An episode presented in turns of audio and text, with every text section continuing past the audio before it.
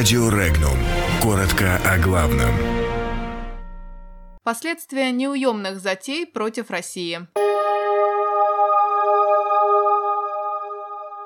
Директор ЦРУ обещает брифинг по делу Хашоги. ВМС Украины ищут в Керчи пропавшие катера. Президент Венесуэлы анонсировал визит в Россию. О последствиях отправки кораблей НАТО в Черное море. В Якутии детям запрещают пропускать школу в минус 44. Директор ЦРУ Джина Хеспил обещает провести в американском Сенате брифинг на тему расследования убийства саудовского журналиста Джамаля Хашоги. Ранее сенаторы предъявили Хеспил претензии в том, что она не явилась в Сенат на закрытое заседание при участии госсекретаря Майка Помпео и главы Пентагона Джеймса Мэттиса, чтобы поделиться данными по делу Хашоги.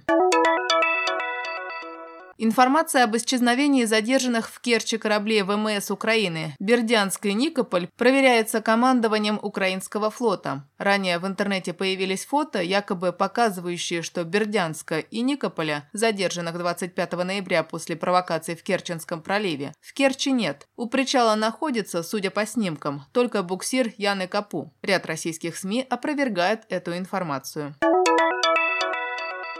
Президент Венесуэлы Николас Мадуро в ближайшее время прибудет с визитом в Россию. Об этом сам глава государства сообщил на странице в соцсети Twitter. Цитата. «Мы вылетаем в Россию, чтобы укрепить и расширить дипотношения и дружественные связи между нашими братскими странами», написал президент. Ранее глава Министерства иностранных дел России Сергей Лавров на встрече с венесуэльским президентом заявил, что Москва солидарна с народом и руководством Венесуэлы в отстаивании права на суверенный путь развития без внешнего вмешательства.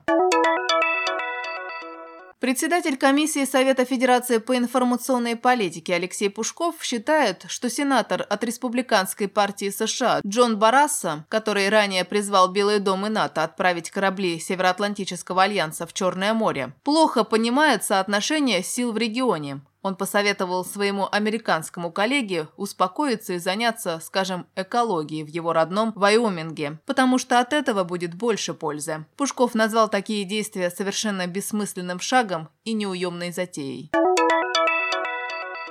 В Якутии нарастает напряжение вокруг температурных отметок, которые определены для установления актированных дней. Ученики с 1 по 5 классы не учатся только тогда, когда столбик термометра опускается до минус 45 градусов и ниже. И многие родители с этим не согласны. Повод для возмущения родителей возник накануне, когда многие не повели детей, учащихся в начальных классах, в школу, потому что температура воздуха в Якутске была минус 44 градуса. Отметим, что актированные дни для учеников с 1 по 5 классы в столице республики вводятся при температуре минус 45 градусов, до 8 класса при минус 48, до 11 при минус 50. Многие горожане не согласны с такими нормативами и не хотят водить на занятия младших школьников, когда температура воздуха ниже минус 40 градусов. Но в школах требуют, чтобы дети приходили в неактированные дни.